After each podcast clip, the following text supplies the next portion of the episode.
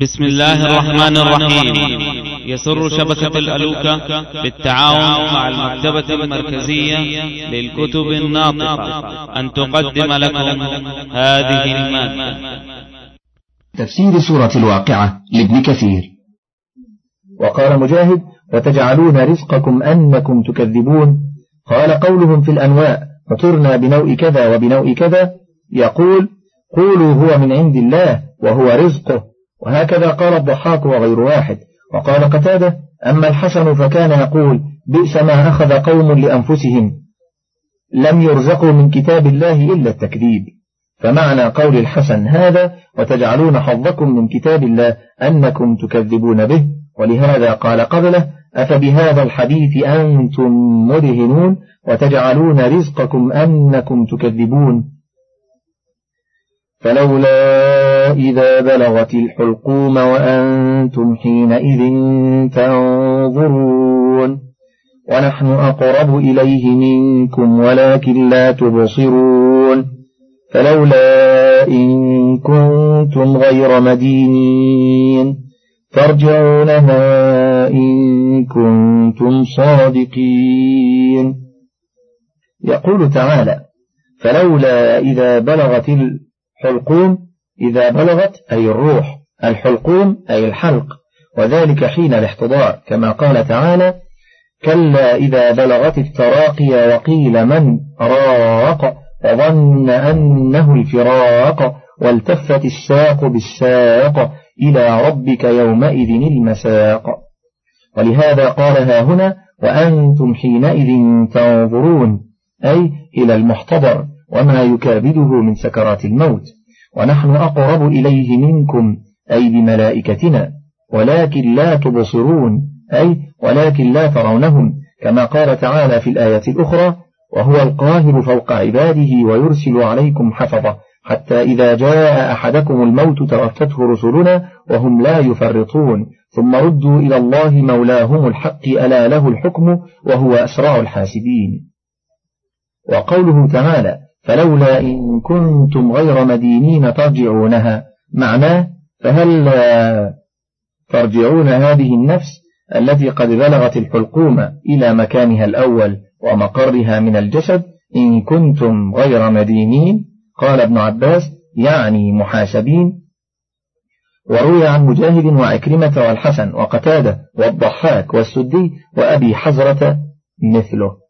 وقال سعيد بن جبير والحسن البصري فلولا إن كنتم غير مدينين غير مصدقين أنكم تدانون وتبعثون وتجزون فردوا هذه النفس.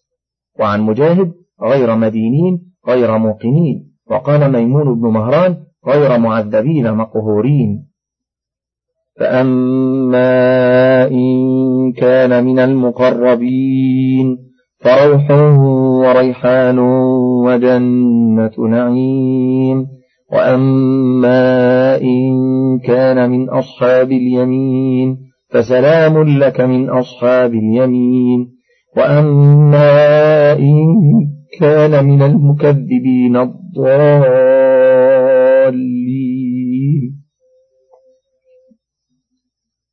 فنزل من حميم. وتصلية جحيم. إن هذا لهو حق اليقين. فسبح باسم ربك العظيم. هذه الأحوال الثلاثة هي أحوال الناس عند احتضارهم إما أن يكون من المقربين أو يكون ممن دونهم من أصحاب اليمين. وإما أن يكون من المكذبين بالحق الضالين عن الهدى الجاهلين بأمر الله. ولهذا قال تعالى فأما إن كان أي المحتضر من المقربين وهم الذين فعلوا الواجبات والمستحبات وتركوا المحرمات والمكروهات وبعض المباحات. فروح وريحان وجنة نعيم أي فلهم روح وريحان وتبشرهم الملائكة بذلك عند الموت كما تقدم في حديث البراء. أن ملائكة الرحمة تقول أيتها الروح الطيبة في الجسد الطيب كنت تعمرينه اخرجي إلى روح وريحان ورب غير غضبان. قال علي بن أبي طلحة عن ابن عباس فروح يقول راحة وريحان يقول مستراحة. وكذا قال مجاهد إن الروح الاستراحة. وقال أبو حزرة الراحة من الدنيا. وقال سعيد بن جبير والسدي الروح الفرح. وعن مجاهد فروح وريحان جنة ورخاء. وقال قتادة فروح فرحمة. وقال ابن عباس ومجاهد وسعيد بن جبير وريحان ورزق. وكل هذه الأقوال متقاربة صحيحة فإن من مات مقربا حصل له جميع ذلك من الرحمة والراحة والاستراحة والفرح والسرور والرزق الحسن. وجنة نعيم. وقال أبو العالية لا يفارق أحد من المقربين حتى يؤتى بغصن من ريحان الجنة فيقبض روحه فيه. وقال محمد بن كعب لا يموت أحد من الناس حتى يعلم أمن أهل الجنة هو أم أهل النار. وقد قدمنا أحاديث الاحتضار عند قوله تعالى في سورة إبراهيم يثبت الله الذين آمنوا بالقول الثابت ولو كتبت ها هنا لكان حسنا. وأجلها حديث تميم الداري عن النبي صلى الله عليه وسلم يقول يقول الله تعالى لملك الموت انطلق إلى فلان فأتني به فإنه قد جربته بالسراء والضراء فوجدته حيث أحب. ائتني فلا أريحه. قال فينطلق إليه ملك الموت ومعه خمسمائة من الملائكة. معهم أكفان وحنوط من الجنة ومعهم ضوائر الريحان. أصل الريحانة واحد وفي رأسها عشرون لونا لكل لون منها ريح سوى ريح صاحبه ومعهم الحرير الأبيض فيه المسك. وذكر تمام الحديث بطوله كما تقدم وقد وردت أحاديث تتعلق بهذه الآية. قال الإمام أحمد حدثنا يونس بن محمد حدثنا هارون عن بديل بن ميسرة عن عبد الله بن شقيق عن عائشة أنها سمعت رسول الله صلى الله عليه وسلم يقرأ فروح وريحان برفع الراء وكذا رواه أبو داود والترمذي والنسائي من حديث هارون فروح وهو ابن موسى الأعور به وقال الترمذي لا نعرفه إلا من حديثه. وهذه القراءة هي قراءة يعقوب وحده وخالفه الباقون فقرأوا فروح بفتح الراء. وقال الإمام أحمد حدثنا حسن حدثنا ابن لهيعة حدثنا أبو الأسود محمد بن عبد الرحمن بن نوفل أنه سمع درة بنت معاذ تحدث عن أم هانئ. أنها سألت رسول الله صلى الله عليه وسلم أنتزاور إذا متنا ويرى بعضنا بعضا؟ فقال رسول الله صلى الله عليه وسلم يكون النسم طيرا يعلق بالشجر حتى إذا كان يوم القيامة دخلت كل نفس في جسدها. هذا الحديث فيه بشارة لكل مؤمن ومعنى يعلق يأكل ويشهد له بالصحة أيضا ما رواه الإمام أحمد عن الإمام محمد بن إدريس الشافعي عن الإمام مالك بن أنس عن الزهري عن عبد الرحمن بن كعب بن مالك عن أبيه عن رسول الله صلى الله عليه وسلم قال إنما نسمة المؤمن طائر يعلق في شجر الجنة حتى يرجعه الله إلى جسده يوم يبعثه وهذا إسناد عظيم ومتن قويم. وفي الصحيح أن رسول الله صلى الله عليه وسلم قال إن أرواح الشهداء في حواصل طيور خضر تسرح في رياض الجنة حيث شاءت. ثم تأوي إلى قناديل معلقة بالعرش. الحديث وقال الإمام أحمد حدثنا عفان حدثنا همام حدثنا عطاء بن السائب. قال كان أول يوم عرفت فيه عبد الرحمن بن أبي ليلى رأيت شيخا أبيض الرأس واللحية على حمار وهو يتبع جنازة فسمعته يقول حدثني فلان بن فلان سمع رسول الله سمع رسول الله صلى الله عليه وسلم يقول من أحب لقاء الله أحب الله لقاءه ومن كره لقاء الله كره الله لقاءه. قال فأكب القوم يبكون فقال ما يبكيكم؟ فقالوا إنا نكره الموت. قال ليس ذاك ولكنه إذا احتضر. فأما إن كان من المقربين فروح وريحان وجنة نعيم. فإذا بشر بذلك أحب لقاء الله عز وجل والله عز وجل للقائه أحب. وأما إن كان من المكذبين الضالين فنزل من حميم. وتصلية جحيم. فإذا بشر بذلك كره لقاء الله والله تعالى للقائه أكره. هكذا رواه الإمام أحمد. وفي الصحيح عن عائشة رضي الله عنها شاهد لمعناه وقوله تعالى وأما إن كان من أصحاب اليمين أي وأما إن كان المحتضر من أصحاب اليمين فسلام لك من أصحاب اليمين. أي تبشرهم الملائكة بذلك تقول لأحدهم سلام لك أي لا بأس عليك. أنت إلى سلامة أنت من أصحاب اليمين. وقال قتادة وابن زيد سلم من عذاب الله وسلمت عليه ملائكة الله. كما قال عكرمة تسلم عليه الملائكة وتخبره أنه من أصحاب اليمين. وهذا معنى حسن ويكون ذلك كقول الله تعالى إن الذين قالوا ربنا الله ثم استقاموا تتنزل عليهم الملائكة ألا تخافوا ولا تحزنوا وأبشروا بالجنة التي كنتم توعدون. نحن أولياؤكم في الحياة الدنيا وفي الآخرة ولكم فيها ما تشتهي أنفسكم ولكم فيها ما تدعون. نزلا من غفور رحيم. وقال البخاري فسلام لك أي مسلم لك أنك من أصحاب اليمين وألغيت إن وبقي معناها. كما تقول أنت مصدق مسافر عن قليل. إذا كان قد قال إني مسافر عن قليل. وقد يقول كالدعاء له كقولك سقيا لك من الرجال. إن رفعت السلام فهو من الدعاء. وقد حكاه ابن جرير. هكذا عن بعض أهل العربية ومال إليه والله أعلم.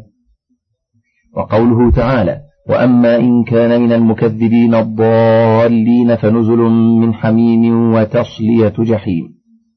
أي وأما إن كان المحتضر من المكذبين بالحق الضالين عن الهدى فنزل أي فضيافة من حميم وهو المذاب الذي يصهر به ما في بطونهم والجلود.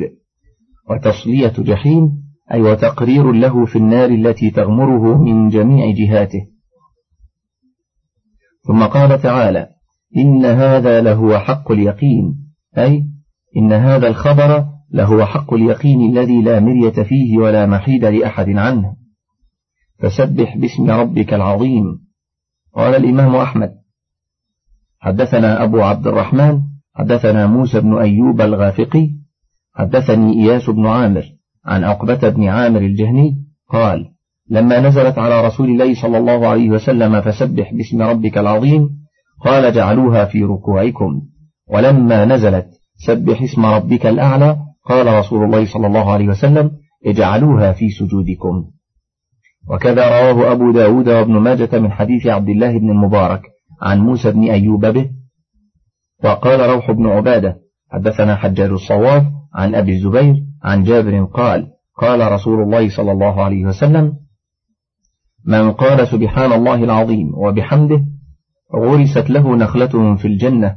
هكذا رواه الترمذي من حديث روح ورواه هو والنسائي أيضا من حديث حماد بن سلمة من حديث أبي الزبير عن جابر عن النبي صلى الله عليه وسلم به وقال الترمذي حسن غريب لا نعرفه إلا من حديث أبي الزبير وقال البخاري في آخر كتابه حدثنا أحمد بن إشكاب حدثنا محمد بن فضيل حدثنا عمارة بن القعقاع عن أبي زرعة عن أبي هريرة قال قال رسول الله صلى الله عليه وسلم كلمتان خفيفتان على اللسان ثقيلتان في الميزان حبيبتان إلى الرحمن سبحان الله وبحمده سبحان الله العظيم. ورواه بقية الجماعة إلا أبا داود من حديث محمد بن فضيل بإسناده مثله. آخر تفسير سورة الواقعة ولله الحمد والمنة وفيما تبقى من هذا الشريط إليكم هذه المادة الإضافية تفسير سورة الحديد وهي مدنية الصفحة الثانية بعد الثلاثمائة. قال الإمام أحمد حدثنا يزيد بن عبد ربه حدثنا بقية بن الوليد حدثني بجير بن سعد عن خالد بن معدان عن ابن أبي بلال عن عرباض بن سارية أنه حدثهم أن رسول الله صلى الله عليه وسلم كان يقرأ المسبحات قبل أن يرقد وقال إن فيهن آية أفضل من ألف آية. وهكذا رواه أبو داود والترمذي والنسائي من طرق عن بقية به وقال الترمذي حسن غريب. ورواه النسائي عن ابن أبي السرح عن ابن وهب عن معاوية بن صالح عن بجير بن سعد عن خالد بن معدان. قال كان رسول الله صلى الله عليه وسلم فذكره مرسلا لم يذكر عبد الله بن أبي بلال ولا العرباض بن سارية. والآية المشار إليها في الحديث هي والله أعلم. قوله تعالى هو الأول والآخر والظاهر والباطن وهو بكل شيء عليم. كما سيأتي بيانه قريبا إن شاء الله تعالى وبه الثقة وعليه التكلان وهو حسبنا ونعم الوكيل. بسم الله الرحمن الرحيم. سبح لله ما في السماوات والأرض وهو العزيز الحكيم. له ملك السماوات والأرض يحيي ويميت وهو على كل شيء قدير. هو الأول والآخر والظاهر والباطن وهو بكل شيء عليم. يخبر تعالى أنه يسبح له ما في السماوات والأرض أي من الحيوانات والنباتات كما قال في الآية الأخرى تسبح له السماوات السبع والأرض ومن فيهن وإن من شيء إلا يسبح بحمده ولكن لا تفقهون تسبيحهم إنه كان حليما غفورا. وقوله تعالى وهو العزيز أي الذي قد خضع له كل شيء. الحكيم في خلقه وأمره وشرعه له ملك السماوات والأرض يحيي ويميت أي هو المالك المتصرف في خلقه فيحيي ويميت ويعطي من يشاء ما يشاء وهو على كل شيء قدير. أي ما شاء كان وما لم يشأ لم يكن. وقوله تعالى هو الأول والآخر والظاهر والباطن وهذه الآية هي المشار إليها في حديث عرباض بن سارية أنها أفضل من ألف آية. وقال أبو داود حدثنا عباس بن عبد العظيم حدثنا النضر بن محمد حدثنا أكرمة يعني بن عمار حدثنا أبو زميل قال سألت ابن عباس فقلت ما شيء أجده في صدري؟ قال ما هو؟ قلت والله لا أتكلم به.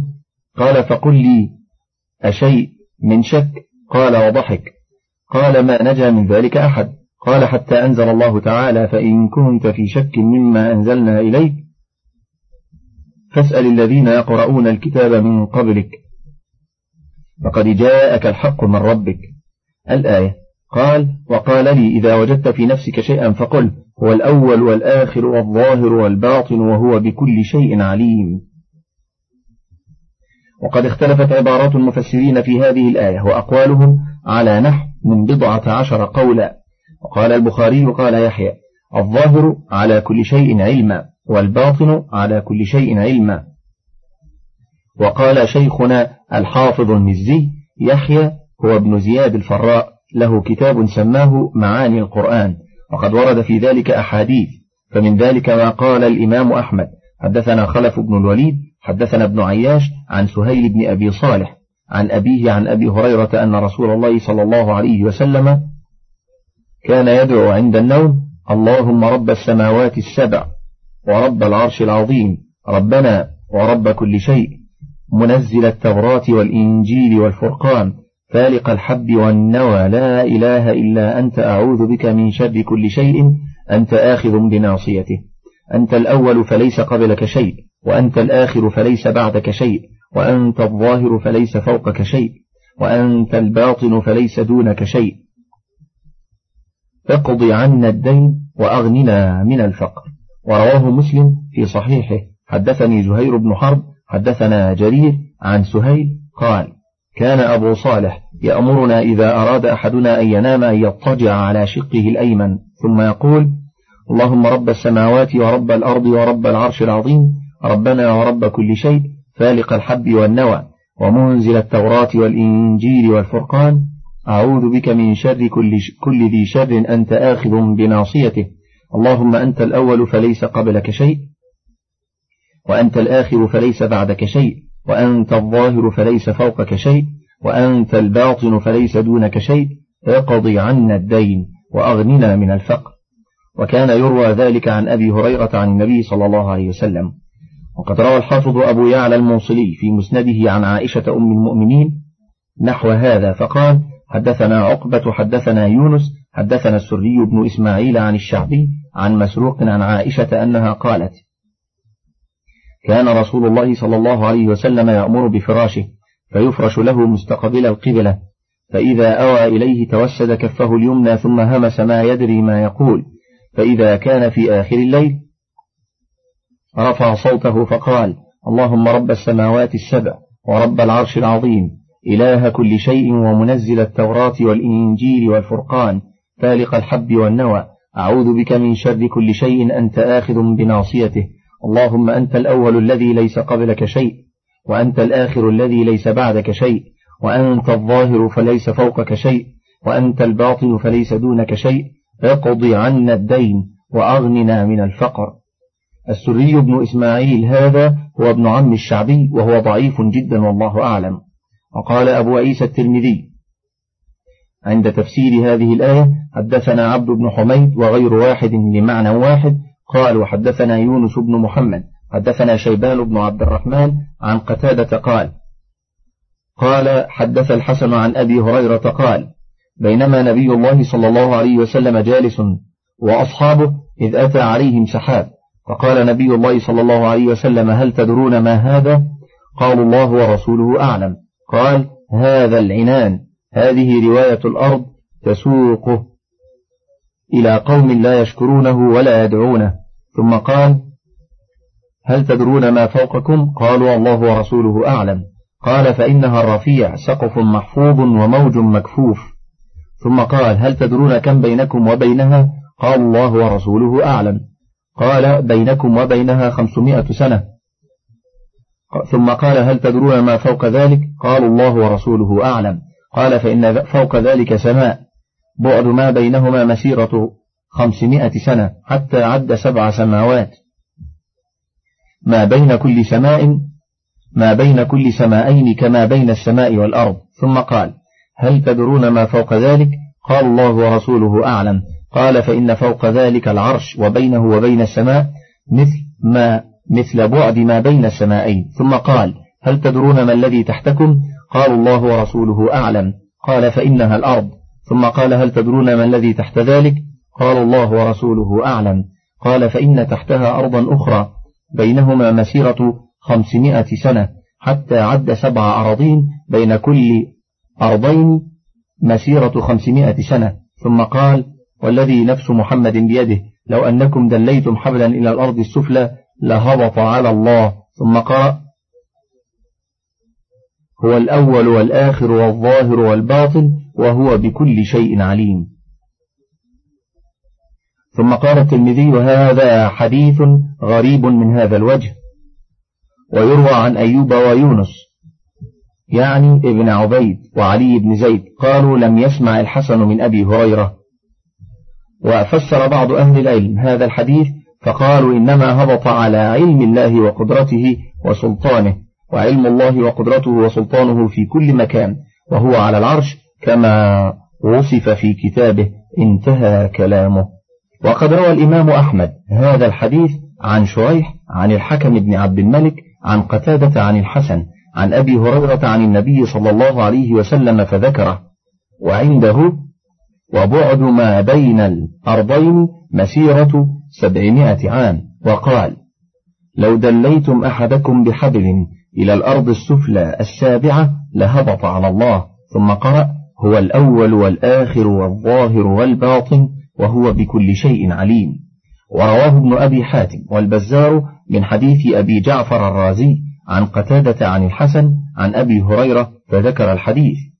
ولم يذكر ابن أبي حاتم آخرة وهو قوله لو دليتم بحبل وإنما قال حتى عد سبع أراضين بين كل أرضين مسيرة خمسمائة عام ثم تلا هو الأول والآخر والظاهر والباطن وهو بكل شيء عليم وقال البزار لم يروه عن النبي صلى الله عليه وسلم إلا أبو هريرة ورواه ابن درير عن بش عن يزيد عن سعيد عن قتادة.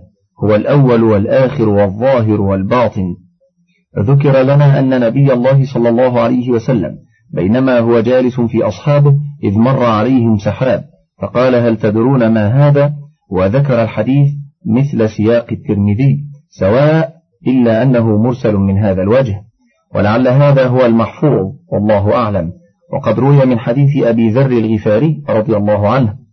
وأرضاه رواه البزار في مسنده والبيهقي في كتاب الأسماء والصفات ولكن في إسناده نظر وفي متنه غرابة ونكارة والله سبحانه وتعالى أعلم. وقال ابن جرير عند قوله تعالى ومن الأرض مثلهن حدثنا ابن عبد الأعلى حدثنا ابن نور عن معمر عن قتادة قال التقى أربعة من الملائكة بين السماء والأرض فقال بعضهم لبعض من أين جئت؟ قال أحدهم أرسلني ربي عز وجل من السماء السابعة وتركته. ثم قال الآخر أرسلني ربي عز وجل من الأرض السابعة وتركته ثم. قال الآخر أرسلني ربي من المشرق وتركته ثم. قال الآخر أرسلني ربي من المغرب وتركته ثم. وهذا حديث غريب جدا. وقد يكون الحديث الأول موقوفا على قتادة كما روي هنا من قوله والله أعلم. هو الذي خلق السماوات والأرض في ستة أيام ثم استوى على العرش يعلم ما يلج في الأرض وما يخرج منها وما ينزل. وما ينزل من السماء وما يعرج فيها وهو معكم أينما كنتم والله بما تعملون بصير. له ملك السماوات والأرض وإلى الله ترجع الأمور. يولد الليل في النهار ويولد النهار في الليل وهو عليم بذات الصدور. يخبر تعالى عن خلقه السماوات والأرض وما بينهما في ستة أيام. ثم أخبر تعالى باستوائه على العرش بعد خلقهن. وقد تقدم الكلام على هذه الآية وأشباهها في سورة الأعراف بما أغنى عن إعادته ها هنا. وقوله تعالى يعلم ما يلج في الأرض أي يعلم عدد ما يدخل فيها من حب وقطر وما يخرج منها من نبات وزرع وثمار كما قال تعالى وعنده مفاتح الغيب لا يعلمها إلا هو ويعلم ما في البر والبحر وما تسقط من ورقة إلا يعلمها ولا حبة في ظلمات الأرض ولا رطب ولا يابس إلا في كتاب مبين. وقوله تعالى وما ينزل من السماء أي من الأمطار والثلوج والبرد والأقدار والأحكام مع الملائكة الكرام. وقد تقدم في سورة البقرة أنه ما ينزل من قطرة من السماء إلا ومعها ملك يقررها في المكان الذي يأمر الله به حيث يشاء الله تعالى. وقوله تعالى وما يعرج فيها أي من الملائكة والأعمال كما جاء في الصحيح يرفع إليه عمل الليل قبل النهار وعمل النهار قبل الليل. وقوله تعالى وهو معكم أينما كنتم والله بما تعملون بصير أي رقيب عليكم شهيد على أعمالكم حيث كنتم وأين كنتم من بر أو بحر في ليل أو نهار في البيوت أو في القفار.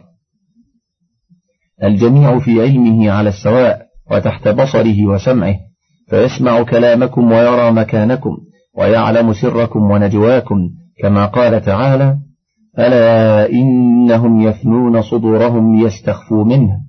ألا حين يستغشون ثيابهم يعلم ما يسرون وما يعلنون. إنه عليم بذات الصدور.